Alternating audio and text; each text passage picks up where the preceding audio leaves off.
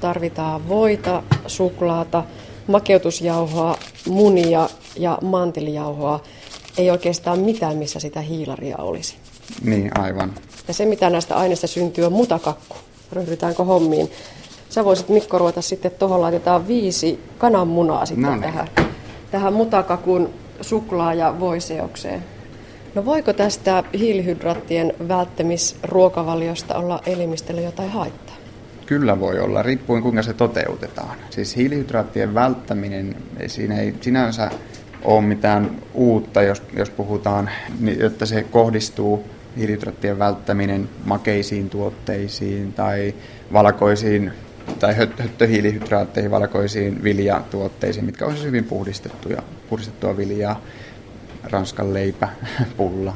Niiden, niiden välttäminen on tota, ihan paikallaan, mutta sitten jos me vältetään hiilihydraatteja tuotteista, esimerkiksi kasviksien, hedelmien, marjojen käyttöä rajoitetaan, jos se menee niin tiukalle, niin siinä ei ole mitään perusteita ja se voi olla sitten terveydelle haitallista, koska sieltä me saadaan vitamiineja, kivennäisaineita ja, ja muita bioaktiivisia yhdisteitä, tällaisia yhdisteitä, millä on elimistössä jotakin vaikutusta. Niitä kaikkia vaikutuksia ei edes tällä hetkellä tiedetä.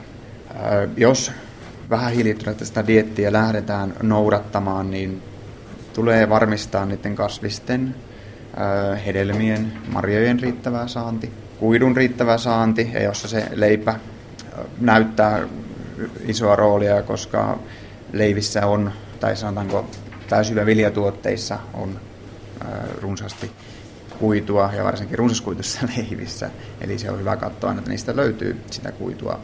Sitten niin proteiinilähteinä olisi hyvä suosia kasvikunnan proteiineja, eli tuota, soijaa, muita palkokasveja, pähkinöitä. Sitten kala, kalan käyttöä kannattaa suosia. Siipikarja, sillä ei negatiivisia vaikutuksia terveyteen ole, kuten sitten punaisella lihalla selkeästi on. No mutakakku on nyt tässä ja lähtee ihan kohta uuniin. Mitäs sitten, jos tällaista oikein tiukkaa, on se sitten Atkinsia tai karppaamista tai zonea noudattaa, voiko antaa jonkun tämmöisen viikkomäärä, että, että viikko, kaksi, kolme, neljä on vielä ihan ok. Sitten alkaa ne haitat tulla esiin ja kannattaa vähän kerrassaan siirtyä lähemmäs sitä normaalia ruokavaliota. Tuota on vaikea tuota, sanoa, että mikä sellainen hyvä aikaväli jänne olisi. Me ollaan jokainen erilaisia yksilöitä ja, ja ne ruoka-aineet, mitä käytetään, niin ne voi toisille olla hyvinkin nopeasti sitä terveyttä heikentäviä niin sanotusti ja toisille taas puolen vuoden tiukkaatkin se vaikuta mitenkään.